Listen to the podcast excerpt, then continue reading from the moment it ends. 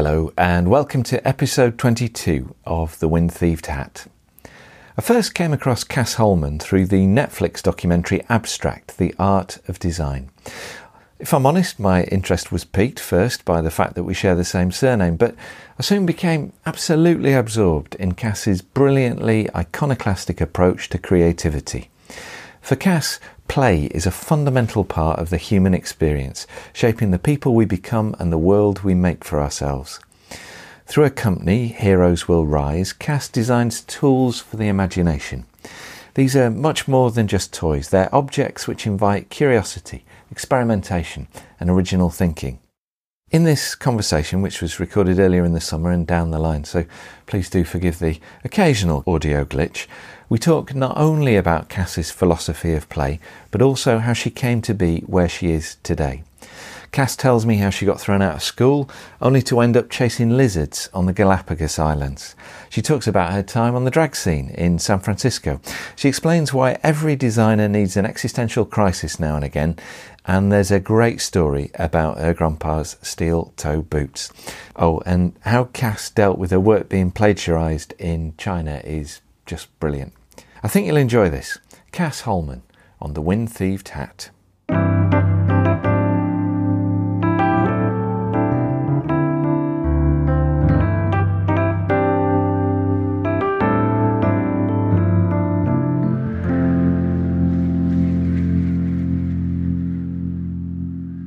Hello, Cas. Hi.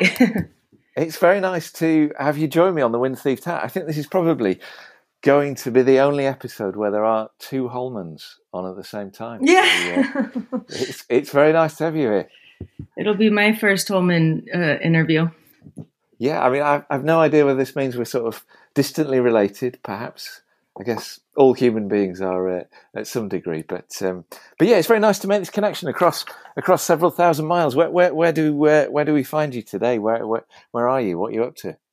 Uh, I'm in Hope, Rhode Island, um, and you know we're we're still um, we're on um, in our third month of the COVID nineteen kind of shelter in place. Things are just Yeah. starting to open, so it's been nice to kind of venture into the world and um, here in the U.S. with a lot of the um, kind of shit continuing to hit the proverbial fan. Um, Absolutely. it's, it's almost a relief that things, although it, well, it's certainly not, um, not not extremely distracting that there are protests and quite a bit of civil unrest. It's kind of also a relief to see that people are um, are are finding ways to work through how um, extremely bizarre and um, kind of uncivilized things have been since 2017.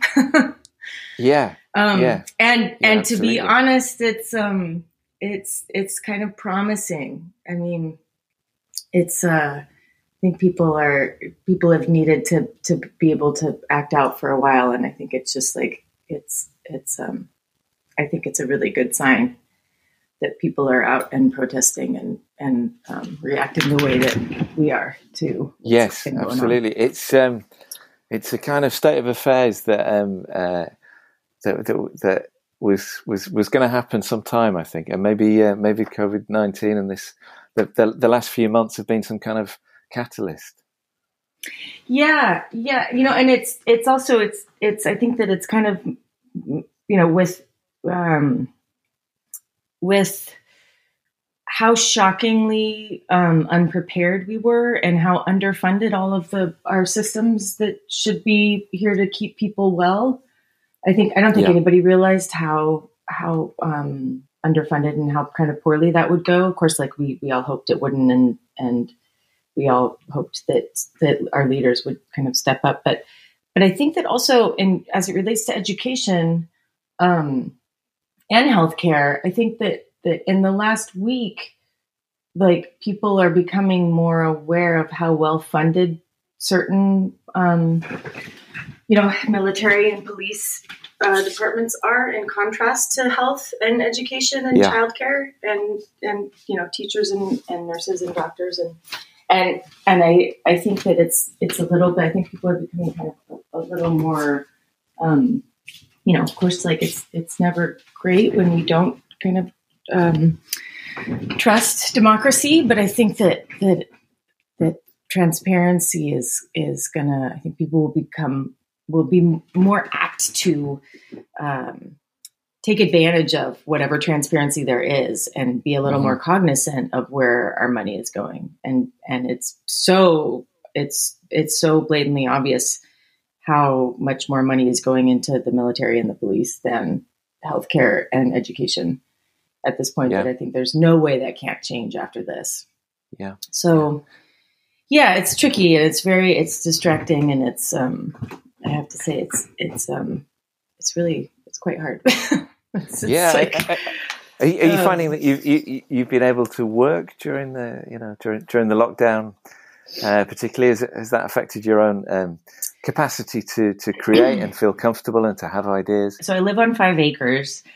I have um, a bunch of woods, and I have a you know there's like a, a brook that flows through my property and a few mm-hmm. structures. Mm-hmm. It's a it's a retired summer camp, so I have all kinds of weird little busted up buildings and lots to fix, which I love. I love a project. Great. But um, but uh, I've had a really hard time being in my studio doing you know the type of work that the design work that I usually do, um, and kind of my meditation and my therapy of sorts. Uh, which is also kind of usually done through a, as a creative outlet, has been um, to do things like you know, this tree fell down and I, I got my chainsaw up and running and was out, you know, cutting it up into firewood and then chopping yeah. firewood. And then um, I started carving, I started doing like chainsaw stump sculptures. so I started just like carving stumps. Wow. And cool. Then, do you still have both of your legs? I do. I do. Yeah. Oh, well I, am very, I watch a lot of, I, you know, I had a, I had a friend who who used to do a lot of work with chainsaws who gave me a lesson years ago and I'm, okay. I'm very careful and there, and of course like there are a lot of youtube videos about carving bears and things out of with a chainsaw but so my i think my my I, I have a really hard time focusing on designing for something that is in the future um yeah and i think that's just because you know ever since it's you know starting in February, if not earlier. Anything you know, this whole spring was I, I, there were a lot of exciting things that were meant to happen this spring with kind of conferences and talks and collaborations and visits mm-hmm. to future projects that I was very very excited about that were all over the world. Um, and um, and you know all of that was canceled and and all of that took uh, you know was at least six months if not more in the planning and um, my partner Alistair and I were uh, about to start ter- we we have a um, we we got a place in Providence and I was going to be moving off of the out of the camp into the place in Providence and renovating this thing into my studio so so and all of that's canceled. Like everything yeah, that right. I'd been planning for years was canceled. And so I, I still, I'm getting better at it because this, I do have one project, a design project that's well underway and definitely happening. And, um, and that I am designing and it's a play space that we can talk about in a minute, but that it, it took me a while to kind of like mourn or process through the way that I am used to working, which is I okay. imagine something and then I imagine hundreds of versions of it and then I work on it over and over and then I like build it and draw it and build it and draw it and make a tiny version of it and make a big version of it and watch kids play with it and talk to teachers and early childhood specialists about it and then it's real, right? Yeah. yeah. and in this case, I'm having such a hard time trusting that and I don't you know, I do, I love the process, but for me, the process is tied to that it will bring joy and transformative play to children. And so, uh-huh. you know, feeling like, well, I don't know, is this museum going to ever have more than 10 children in this space and i you know my my design the intent of my design is to bring children and adults together and have them interact with strangers and and and have them experience play as a form of communication and as a form of of um, you know of coming together and collaborating with people that they don't know and maybe wouldn't have talked to otherwise. And so it's very strange when I'm in the back of my head kind of thinking, or m- maybe the people who use this will never be able to talk to each other because they'll be too far apart. You know? yeah. So my yeah my creative my creative process is it's it's the it's shifted to yes. the, yeah. the very immediate satisfaction of carving like like taking a chunk of wood and yeah. and having a huge impact on it with the chainsaw. it's pretty transparent. yeah, yeah, yeah, absolutely. Firing with a chainsaw sounds like an excellent idea. Um, so, so um, let, let, us talk a little bit about um, about uh, a bit more generally about your work and, and, and mm-hmm. what you do. So, you've you've said that you design for play, and I wanted to ask you what, why why is play so important? well, I'm not a um, neurologist or a, a, psychiatrist or psychologist or um, any of the many fields that actually study play, where there are so many specialists who are um, continuing to research and discover and try to promote the values and benefits of play. However, I am an armchair fan of all of them and kind of use their I use their research and their words, which are, you know, highly valued based on their degrees and their experience, um, to try to promote the value of of play because I think it, it is it is undervalued, and I I, I believe it's absolutely uh, as important as eating and sleeping, and in particular in childhood that that play is is of course the, the work of childhood, um, and that children, and I think many of us remember this, how how serious play was. You of course see it in the flow and the and the intensity with which children play, but but they're resolving very, very real, very important things through play with each uh-huh. other and with themselves, with their own um, experiences and identity and um, an understanding of the world and their place in it, as well as with each other when they're playing together and negotiating um, and you know, and kind of coming to understand, you know, interactions. Oh, and when when when we think of play, um, very often the, the, the, word toys will, will will come to mind. You're a little bit uncomfortable with, with some of the conventions around toys, and, and you said that you prefer tools for the imagination rather than yeah. Toys. I think I think our association. I get very caught up on semantics, um, yeah. and I think for me, like I, in a way, I use word, I play with words quite a bit.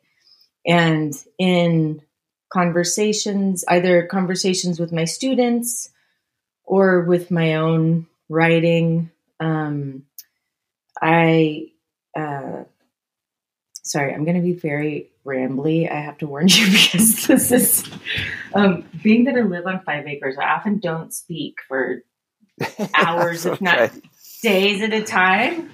no uh, worries. no, no, no, no. It's good. Unlike with um, many conference calls that I have and don't love having, um, I'm I'm in my studio, you know, and I have shoes and pants on, and so this I'm holding. I'm that, that's I I'm I'm much more. Um, I'm here voluntarily in a way that with my conference calls, I'll be out like picking weeds cleaning the pool, like raking the leaves during the call. So just so you yeah. know, I am I'm in a I'm in a contained space. that, that's good. Don't start the chainsaw. Yeah. so I, I, was asking about um, tools for the imagination versus toys, and I, I, and I think one of the re- really interesting things that um, you that, that, I read when I was doing my research for this um, for this conversation is how you observed that a lot of toys that we give to kids have a have an end objective in mind. You know, they, they direct the kids at a particular outcome, yeah. they're trying to create a puzzle or something. And and and and you much prefer it when when uh, the people, often kids, using the um, using what you've created, ha- has more agency over where they take things. Play is and can be everywhere, in the same way that creativity is and can be everywhere. You don't need to be in an art studio surrounded by paint and clay in order to make art or to be creative, right? Like mm-hmm. you could yeah. be sitting in a concrete parking lot and, and be creative. Um, and so it's it's just like a limiting farce if we if the more that we think that we have to be in these specific you don't have to be in a gymnasium in a gym or at a health club to exercise, right? You can exercise yeah. everywhere. So for me, when a child has a stick or something that they've appropriated for play, that stick can be a sword or um, a spaceship or uh, a monster or a snake or um, a character. They can invent, you know, this is my friend or this is a superhero. And their imagination, their mind is collaborating with that object and projecting onto it. They are inventing what that thing is.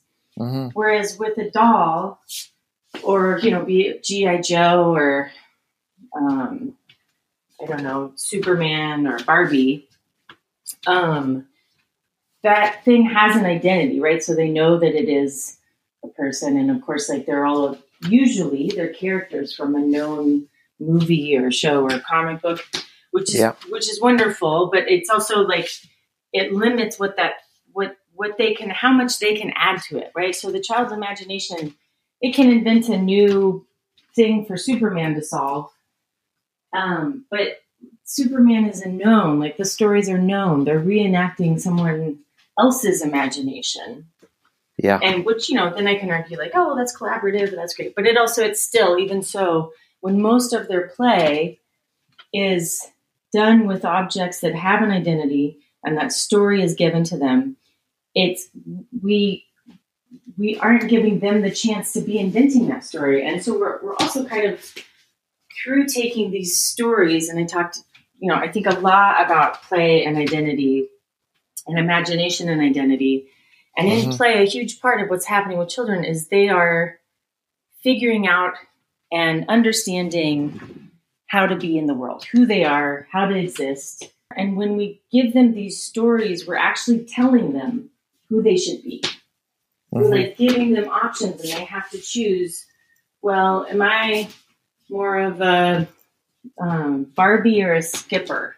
Or am I like the which which which of these am I like the Doctor Barbie or am I the um, Explorer Barbie or am I even even those which I think we would celebrate because at least Barbie now is either a doctor or an explorer. Like it's it's still it's still a known kind of mm. archetype of identity yeah. that, that that doesn't let them figure it out and explore it on their own and invent ones that we we might not even see, which I do think we're starting to see now, at least um, with a lot of the kind of intersectional identities, people of color, uh, yeah. queer and non-binary people and people like it's i think that there's this kind of beautiful coming out and i think it's going to change how um like how children are allowed to play as soon as it kind of reaches that like i think it's kind of eking slowly into culture in ways that will make yeah. its way into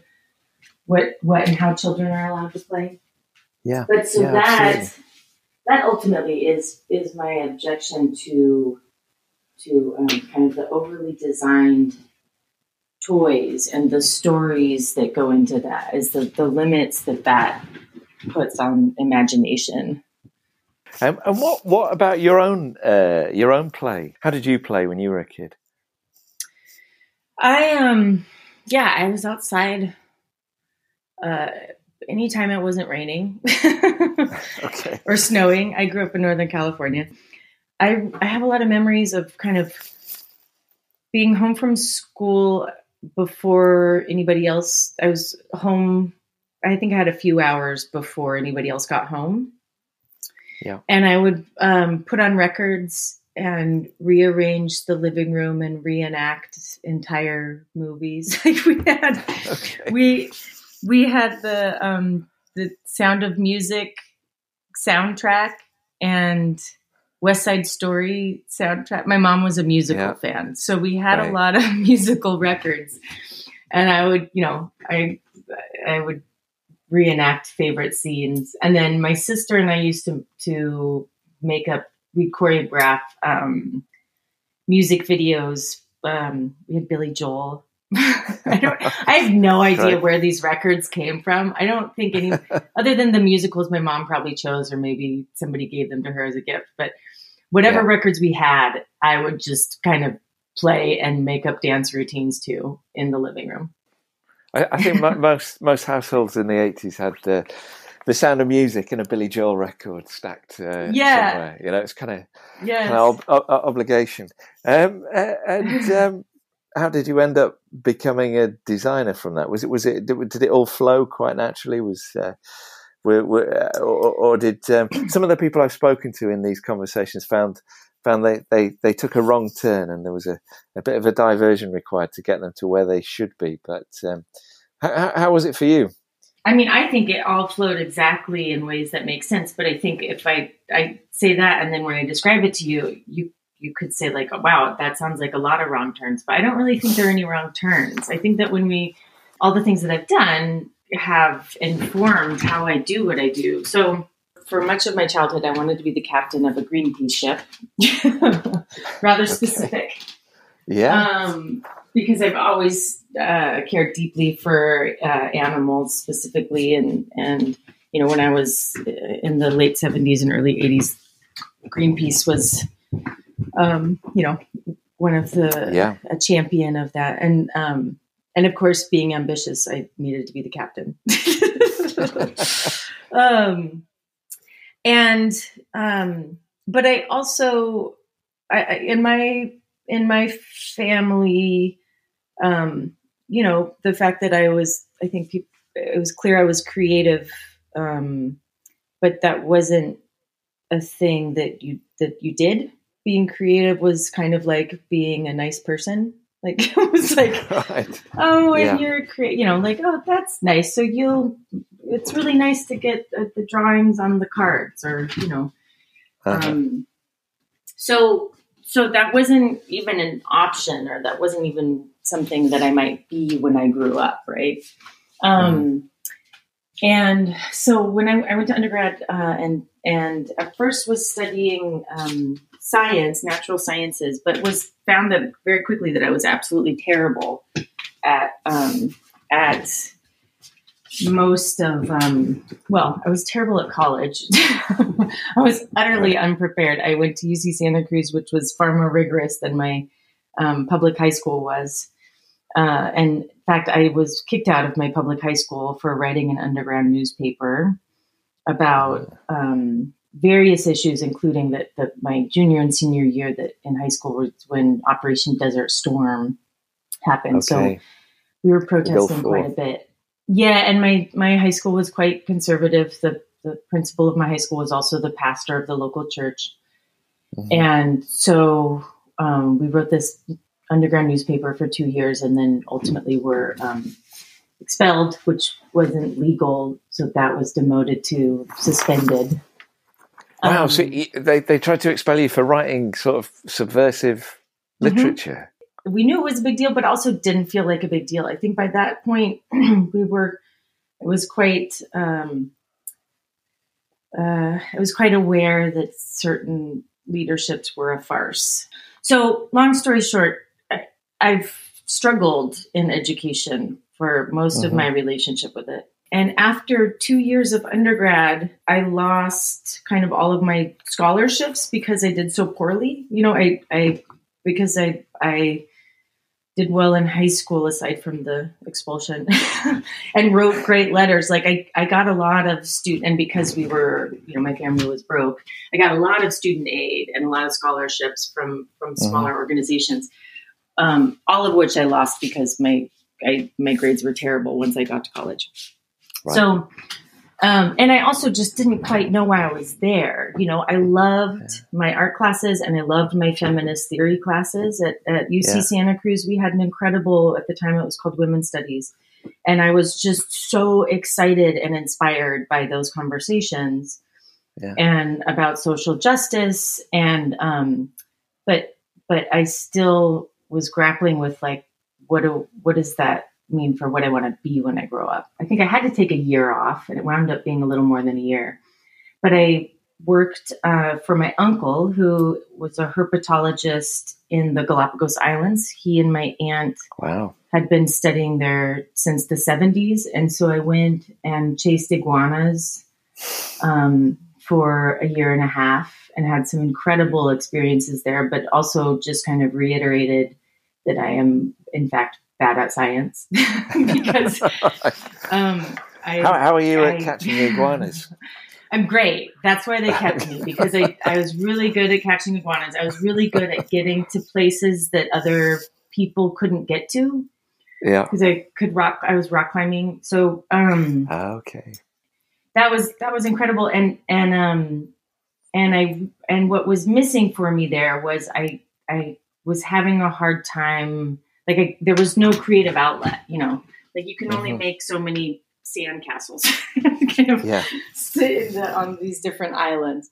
So, um, but but what made so much sense to me there, and when I went back and started like, you know, again, kind of doing other stuff, like the the biodiversity and the relationship between things, like that this that the sea cucumber being overfished was wiping out this thing, which impacted okay. this. So I really, yeah. while I was there, I was so struck by and, and came to understand biodiversity and systems, mm-hmm. which later, when I did co- come into design, um, I think it's impossible for me to see one product without needing to understand its entire system. Mm-hmm. Not just not just its system of, of manufacture, but the whole kind of cycle. So, like, I can't look at a toothbrush without understanding the schools that are supported by the tax dollars of the factory that makes the toothbrush right yeah. so so that had a huge impact on me when i when i went back to school and kind of finished up with a i majored in uh, feminist theory and fine art which in my mind makes the perfect toy designer um, i'd been cooking quite a bit even when i was in high school i had a job in a in a bagel um, bakery um, and decorated the cookies. And then when I, um, all through college, I had um, nearly full time jobs, which has also contributed to why I did so poorly because I had to work a lot. Yeah. Um, but so then when I graduated, I was cooking, and I, you know, I was like, well, you know what, this could be pretty good. I, it's, it's nice to have a steady flow of income and have time to, you know, go in the studio and I was performing a lot. My my creative outlet or my my work at my art at the time was um, was performing.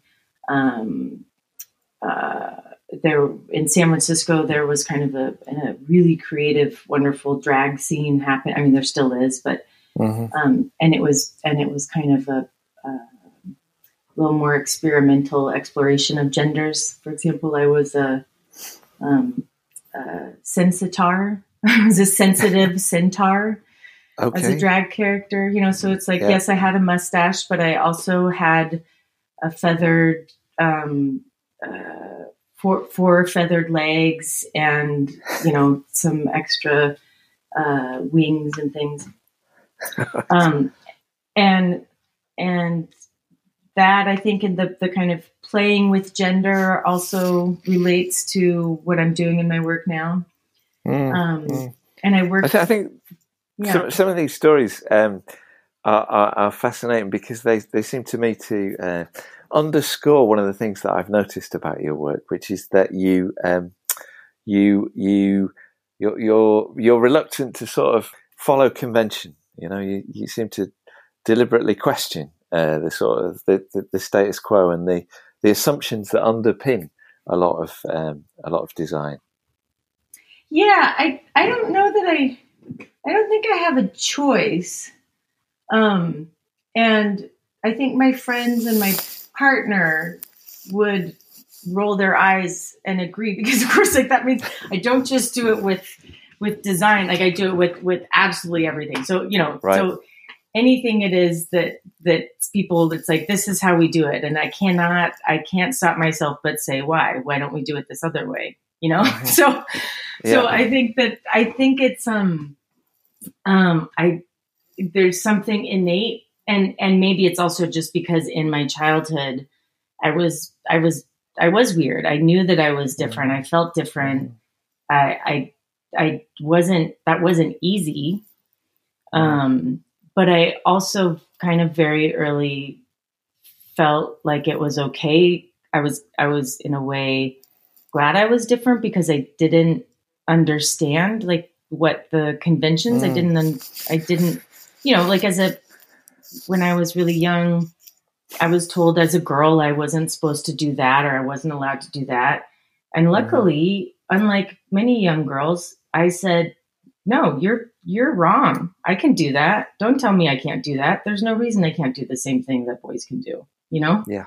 In the in the context of creativity, um, very often that's when that when genuine creativity occurs. When when people have the the the confidence, or or in your case, maybe just the the instinct to to just step outside of the conventions and to to look at um, a problem or a challenge or or a desire to communicate and, and, approach it in a way that we've that we've not seen before. That, that seems kind of surprising, and that's um, it's. It, I mean, it sounds like you're. That's just kind of the way that you're wired. My first year teaching, I really just felt like I had no idea what I was doing, but it was actually really fun because right. this I was truly with the students like we were researching together, which is the dream for early education. So I was using what I knew about early education to work with undergraduate design students. One of the students in particular I remember had a passion for car design and, and he really wanted to, to be doing car design. And and I was like, can we just shift? Listen, I'm not going to talk you out of, you know, and he was like, oh, you're like the weird rebel professor. Like, just let me design cars. Don't try to talk me out of designing cars. I said, yeah. okay, okay, I won't, I won't. If you, if you are passionate, like I will support you. I will help you find like your magic, but like, let's just shift instead of saying car design, like, let's just say like, um, mobility design, you know, what happens yeah. when we just, rather than assuming you're going to design a car, what if it's just mobility? And yeah. he didn't like, you know, we kind of worked, we talked through it and we landed on like transportation design, which I still was like, well, transportation still implies, you know.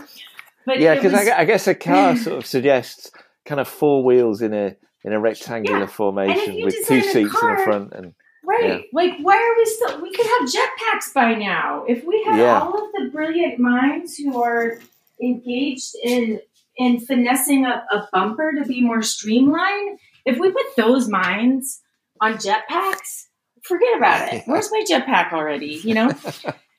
And and it was funny because he wound up his work took so many interesting turns and he kept, you know, he was like, oh, I'm struggling, I'm struggling. And I was like, You are not, you are thriving. Because he's like, but the but we have these systems we have roads so now we have to have cars and so we're stuck with cars and and by the time he graduated you know he kept he was telling me you know like i'm having an existential a designer's existential crisis you know which i i'm anytime i think all students or designers need to have that because yeah sure.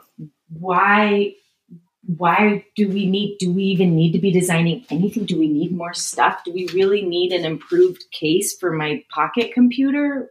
You know do i do i really need this stand that holds it at a perfect degree so that my face no we don't need any of these things. This is also part of easy is boring.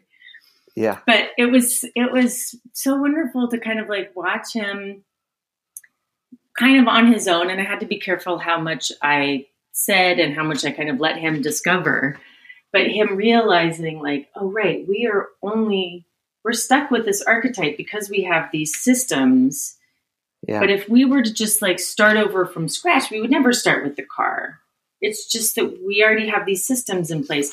And then i was like well let's let's take the phone as an example we still we had phone lines that didn't keep us from undoing the telephone system and moving to satellites and cell phone towers, you know. Mm-hmm. And so it, it's it was um yeah, I think that that's kind of a it was a nice process of of stepping through, um, like you kind of have to understand how we wound up with these archetypes or why we wound up, and in order to then see how bound we are by them and how liberating it is when you unpack. You know, do I need a to go mug for my coffee, or do I just need to get more sleep?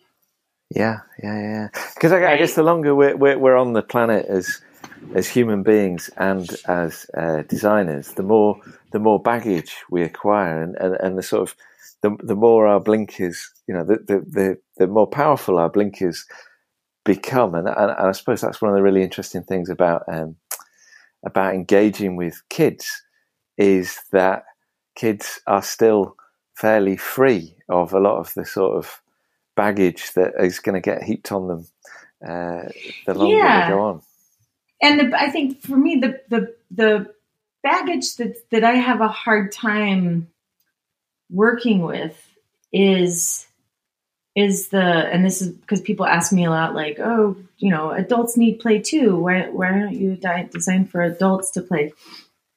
And i'm just like i'm not i'm not qualified. I can't i don't even understand all of the baggage that adults need to work through and play. Like yeah. we're too but but mostly it's that that there's um there's like a self-conscious like we at some point we think we need to perform adult you know mm-hmm. and so we mm-hmm. start performing adult in a way that then we really forget how to play which often just means like how to be ourselves i think we we take our we begin to take ourselves more seriously which you know that's not i mean things do get more serious um but and the stakes get higher and you know our hearts get broken and we have to work in offices which i think are pretty can be quite soul killing it's harder for us to get past the kind of self-conscious and and i i see it often in adults almost like it it looks very similar to panic sometimes when mm-hmm. i'm working with adults and they're trying so hard to play but they know they're not doing it right or they think people are watching them fail at playing and and it's really it gets really hard for adults to access just mm. like being present in themselves mm. and again this is yeah. where i'm i'm i'm not qualified to figure out what it is that's going on but this is just like my own observations and and that's yeah. kind of why i say like wow there's so much going on here that is keeping us from being, being able to access kind of just true play. Yeah, I think it's interesting with when we think about uh, creativity and um, and and the arts. Uh, it, it's it's sort of my experience that in order to um, you know in in order to have a kind of successful practice, you you you have to divorce yourself from the outcome a little bit. Uh, mm-hmm. Uh, in a way, you know, I, I, I work with sort of creative professionals, and and I encourage them to to to not evaluate too soon. You know, to, to make deliberately make some space in the creative process to sort of forget about where you're going and and and to run run run free a little bit. There's um, mm-hmm. do, do, you know the um, there's uh, you, have you heard of Corita Kent? You know the oh my gosh, of course I play her. I play her. Um, you know, there's a 20 minute documentary about her um, her work. I played for almost all of my classes. Brilliant. All right. Yeah. yeah excellent. Well, so I've, I've got a, a art room. Yeah, yeah, I've got them hanging on my stairway. But what one of the things I often quote about her is is, is that she said, "Don't create and evaluate at the same time. They're mm-hmm. they're different processes." And I think um, I think that's the thing, isn't it? Very very very often we'll we'll have an idea, one idea, and then we'll, we'll go right. Is that a good idea or not? And and as as adults, we we we the, the, the, we sort of we overload the rational part of the process. Um, and don't afford enough, enough time to the free part of the process, which is what uh, what kids are doing.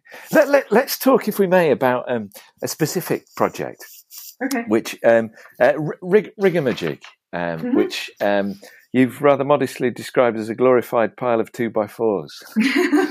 yes. For, for anybody who's not seen the, the Netflix documentary or, or, or, or, or indeed come across Rigamajig yet, so it, it's a sort of kit of kind of bits of plywood and bolts that that kids can uh, assemble to create whatever they choose to create. But you, you you took some some really interesting design decisions, I think, in in the in a in a fabrication of it. So so the the, the wood is is deliberately heavy, and so, some some of the bigger bits require kids to collaborate in lifting them, and the and the, the wing nuts are, are, are, are, black and dark and look mm-hmm. kind of solid, like like proper um, grown up mm-hmm. bits and pieces. Could could you just explain a little bit about the you know why you took those design decisions? Yeah, for one thing, when when I was when um, and I was working really closely with um, with a, a brilliant woman named Abby Ehrlich, mm-hmm. and um, and so along in the process, like she was just giving me enormous confidence to make, you know, like I kept saying, like, well, the ideal thing is this, but like, we'll like there's nothing like that anywhere that we that that we see you know children playing with like are adults going to let their kids play with this? And or like is this going to fall on kids and hurt them you know mm-hmm. and she kept saying you know like children understand risk like they when they have something heavy there is a perception of risk that's much different than when they have something that's made out of plastic so for example if you take a, a four foot long pool noodle give it to a child or anyone they'll swing it around and smack you with it, right? Because you can, yeah. you know you can, and it's fun, right? Yeah. But if you hand someone a four foot long plank of wood, they are not going to do that because there's a perception of risk, right? We we wanted them to have the feeling of trust. So when they walk up, kids will look at it and you see their eyes go get wider. And then there's this moment of hesitation where they're like, wait, really? I can play with this, right? And then when they see the nuts and bolts in particular, they often say, This is real, right? right? Meaning, this is not a toy. This is a this is an act. You know, this is this is these are real building things. This is a real these are real nuts and bolts, and the the the logic of the kind of large nuts and bolts. And they needed to be. I couldn't use regular nuts and bolts because we we wanted them to be very friendly to um, you know that that I wanted it to be accessible to even for three and four year olds who don't have great fine motor skills. So for them, just getting a nut and bolt together, righty tighty, lefty loosey, yeah. is is yeah. is you know part of their play. yeah. So there were a lot of decisions that made it that you know so it doesn't require any any tools they only they can use their hands to tighten the nuts and bolts because we wanted them to be able to build something larger than themselves somewhat quickly, you know. Yeah. So that it would be about the thing they built and give them a chance to play in the thing they built rather than mastering a tool. Mm. Um, and in the same way, the Rigamajig system, you know, it's so it's it's it is a it is systemic creativity. So there's uh, you know the holes are spaced such that it's you could call it modular but it's it will work so regardless you, you kind of can't put it together wrong you know things line mm-hmm. up when you put them next to each other two of these makes one of these and if you put two parallel and then one perpendicular it's gonna work so so yeah. we kind of intentionally made it kind of work well in a way that that um that again they don't have to necessarily figure out the system but as they play with it in order to understand how to use it they can then kind of slowly be more intentional with what it is they're making right so um but the uh yeah and then the the rope like these really large it's almost an inch in diameter this really soft but very large rope which is like yeah um, I think, kind of comically large, as are the nuts and bolts. Um, I think also they're, they're, they're things that children don't often get to play with. Um, and so back to the idea that they're able to see that play is everywhere, I think it makes the, the adult world or the designed world much more approachable yeah. for them. And then also, it was important to me that um, that the way that Rigamajig um, uh, the way it goes together, the way it works, relates to how they might actually build something later in life. So, Yeah. um, for example, other little building kits and systems, um, they're they're great, and you can make a little house or make all kinds of things. But the but the the way that the parts work is specific to that toy, Yeah. and it doesn't actually translate when you go to build a house or a shed or a table, right? hmm Um, and Rigamajig does. Uh, and of course, woodworkers would argue like you would never use brackets, you would use joints and whatnot. but even so, like structurally, like children have to learn, and they don't know that it's lateral stability. But in order to to to free their friend from holding up one of the planks, because this I see this quite a Yeah. bit, where there'll be one child whose job it is to hold the four foot plank up while everybody's building off of it. And then eventually they'll say, like, hey, I don't want to stand here anymore. How can we make this stand up on its own? And so then they have to kind of uh, make a base, Yeah. which is quite simple. It's, you know, two pieces in a bracket, but they have just figured out lateral stability, right? Yeah. Yeah. Yeah. Great. And so there are these really beautiful things that, again, because there weren't instructions, they now actually know why lateral stability works. They know how to make things stand up in a way Yeah. that if they were just following instructions, they would have no idea why it worked. They would just Yeah. know that they had a the instructions for a table and they built a table, you know, yeah. Yeah. Yeah. um, yeah. Versus getting in there and figuring it out. Now they know how to build a table and also a crane and all these other things because they had to kind of do it wrong and they know why it works based on that they've had it not work. Yeah. It's it's a great name. Did, did, did it take you long Rigamajig, yeah. Yeah. Yeah. it reminds me of my grandpa. My grandpa was a machinist and Okay. um, not one for excessive conversation, to say the least.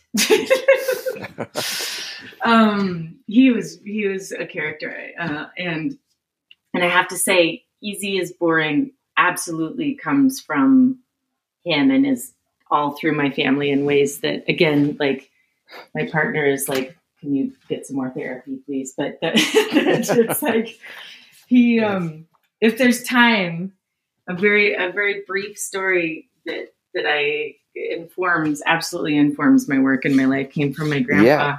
Lovely. Tell us, please. he had his own machine shop and um, was making machines that made airplane parts.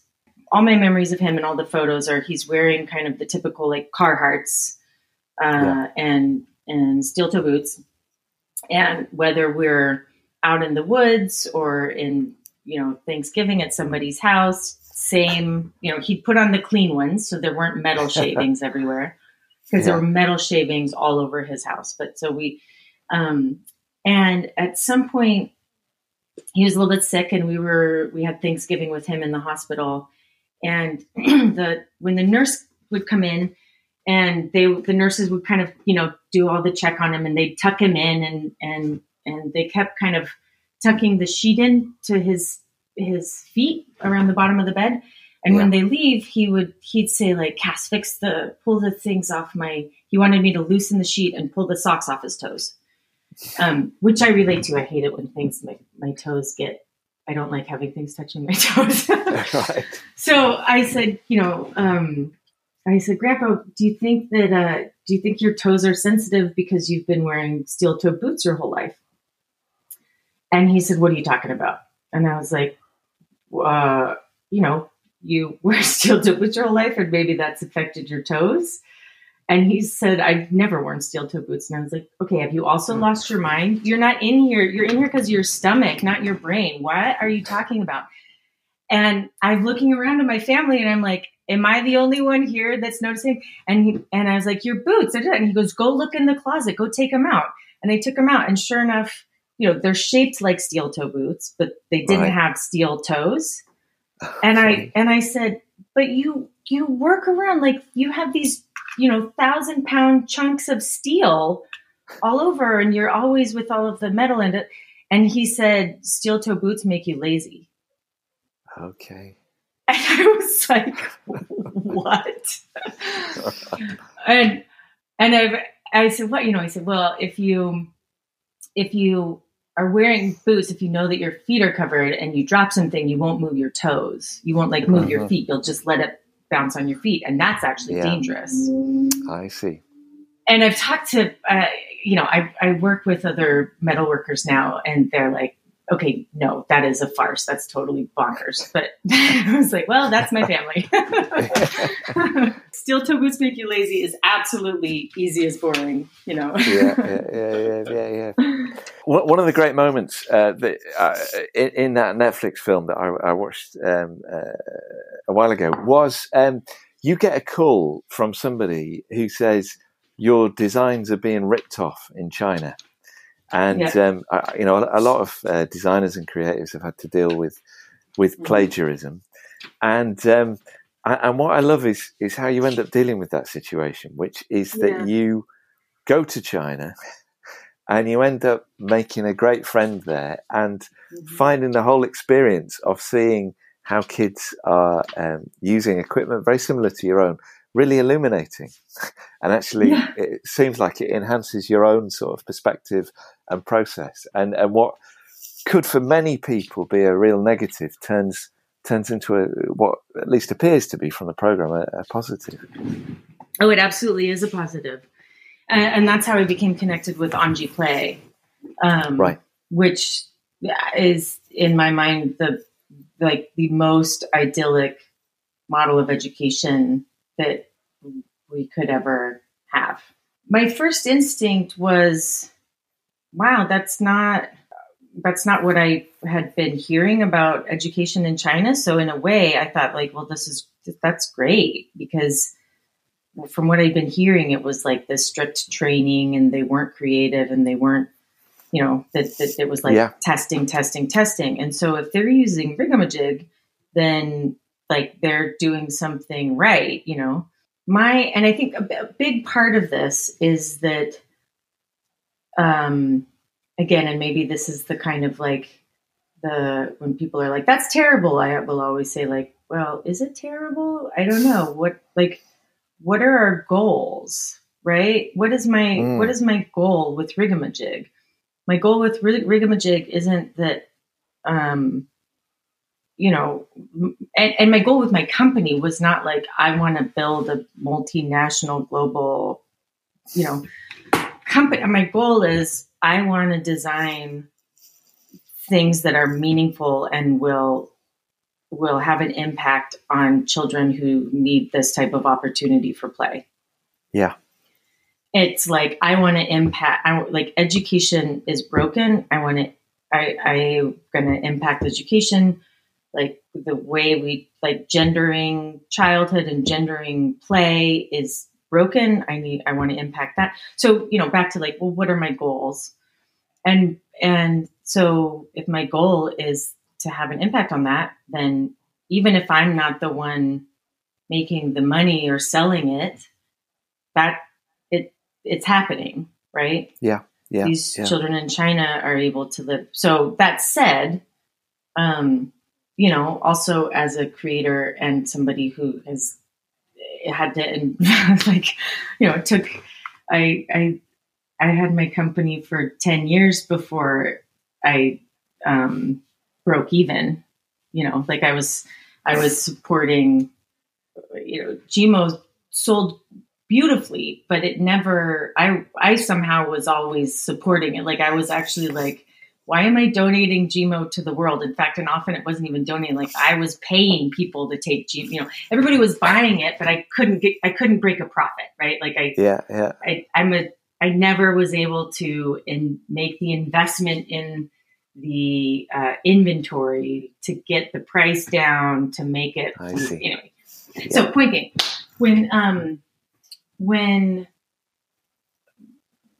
when I went and saw the the way that they were using Rigamajig, um, I you know I was like, okay, this is great. Like they they hadn't they they it was slightly different because they were trying to use it outside, so they had a they were using different types of wood. And some ways I you know I was like, okay, I'd love to help them they ran into some of the manufacturing problems that I ran into, but I've solved. So if we're going to work together, I can help you solve these problems. Um, and you're, you know, you're going to need to license the design from me because, you know, and and yeah. and they kind of said initially, and this wasn't Anji Play. This was a different kind of okay. Like Anji Play was buying it from another organization. Right. And so I was working with this organization and they kind of said, well, you know, the it's it's being made by a number of different factories. Like we're not the only ones that are knocking off Rigamajig. Um, and I did have a patent in China, so we kind of also started to have that to contend with. But but it it was just such a different approach to intellectual property. They kind of said, well, if other people are knocking you off and not paying you for it, why would we pay you for it? You know, um, and I said, well, because I will, I have other designs that that you'll have the rights to, and I also saw immediately that that that if if I didn't have the money to be kind of selling it in China and trying to enforce our intellectual property and kind of you know shut down people who were knocking it off who were you know unlicensed versions nobody would and it would just be it would be happening without me regardless right so mm it's kind of like yeah.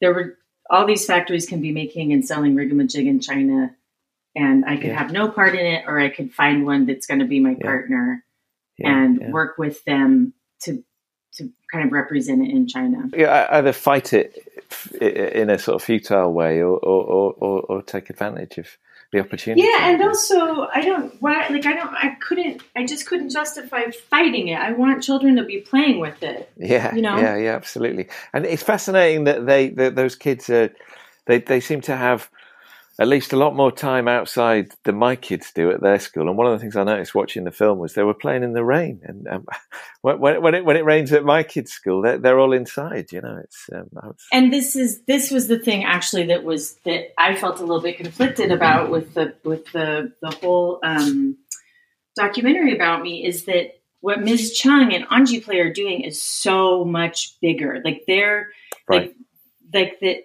I didn't feel right that that story would be told or Anji Play would be introduced as a part of my story because it's so much bigger than that, you know. Okay. um, okay. Not only are they playing outside, but the they they're um, the whole method, the pedagogy, is based on what happens outside in the playground. So everything you saw them using, ladders and boxes and tires and all the things, they the children just decide there's no there's no prompt there's no they go outside they grab what they want to grab they build and do what they want to do the teachers are observers and they're out for two hours and raining or shining they put on the rain suits all the things and then music starts playing they put everything away clean up looks the same as play. uh-huh. There's no difference. The children are like, yay, now we're putting everything away. Then they go in the classroom and they draw.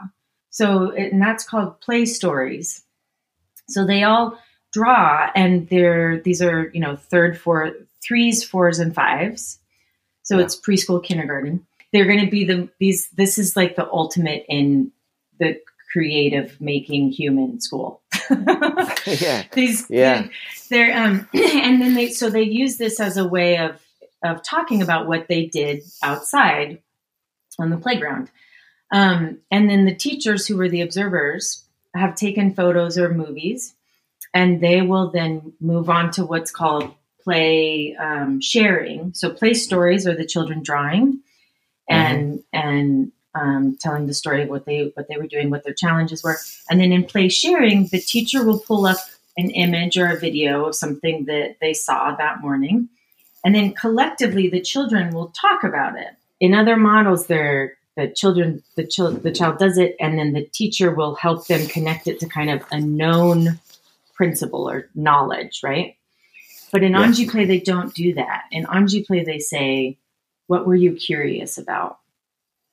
And the children collectively talk about what their what experiments and what experience they have had trying to get the tire to roll down a ladder and up a ramp right? And so mm. so the, the the way that they form knowledge is collaboratively and through experience. So there's no expert. The teacher isn't saying like, well, here's the right way to roll it down and back up.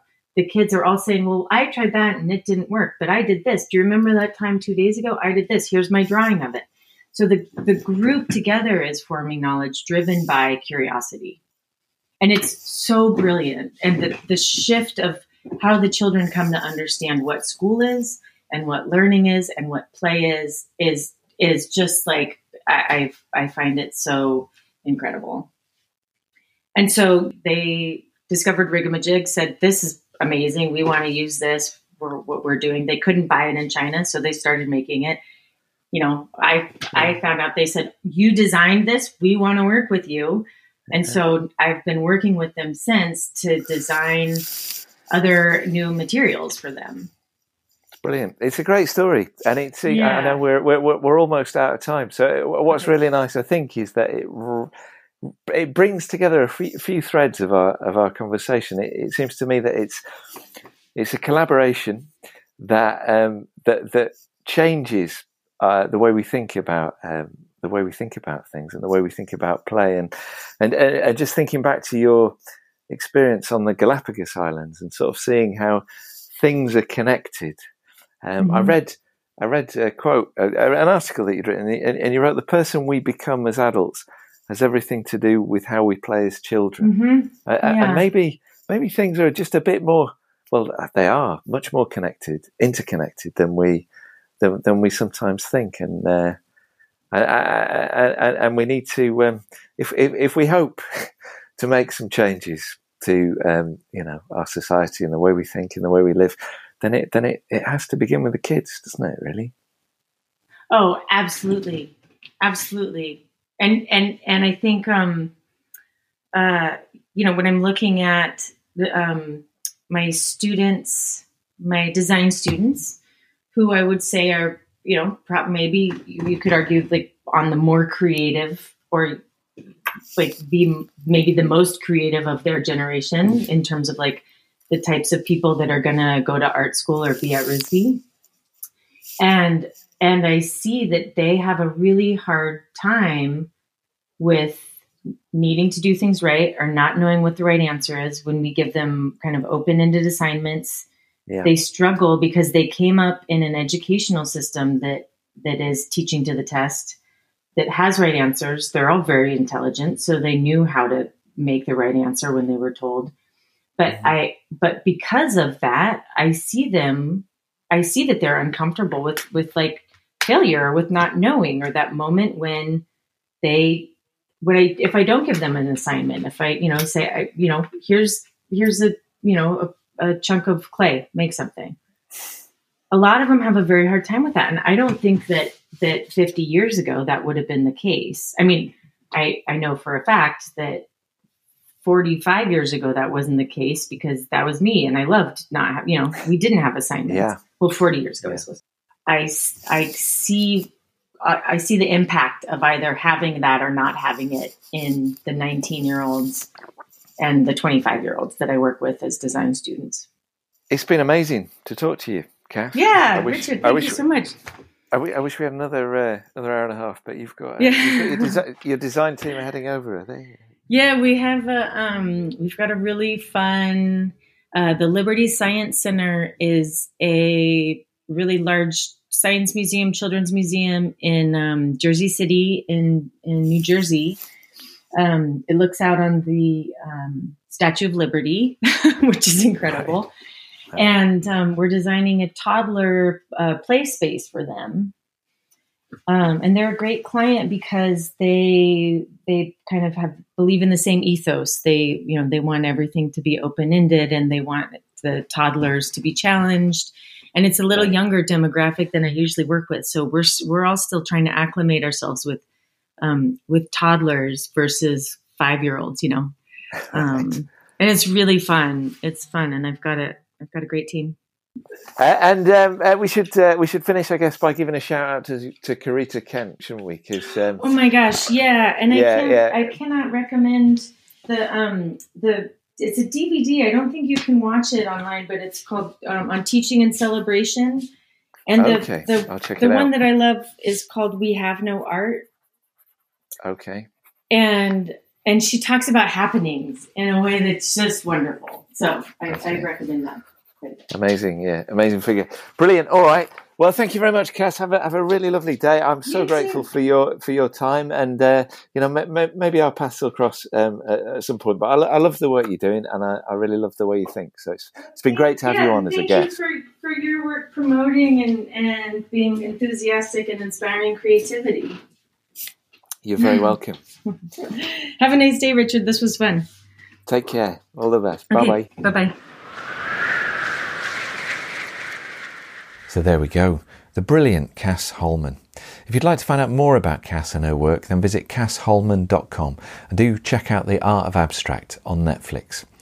And it's always a delight when I meet someone who loves Corita Kent as much as I do. And if this was the first time you've heard about Corita and her work, then do visit corita.org where you can find out a little bit more.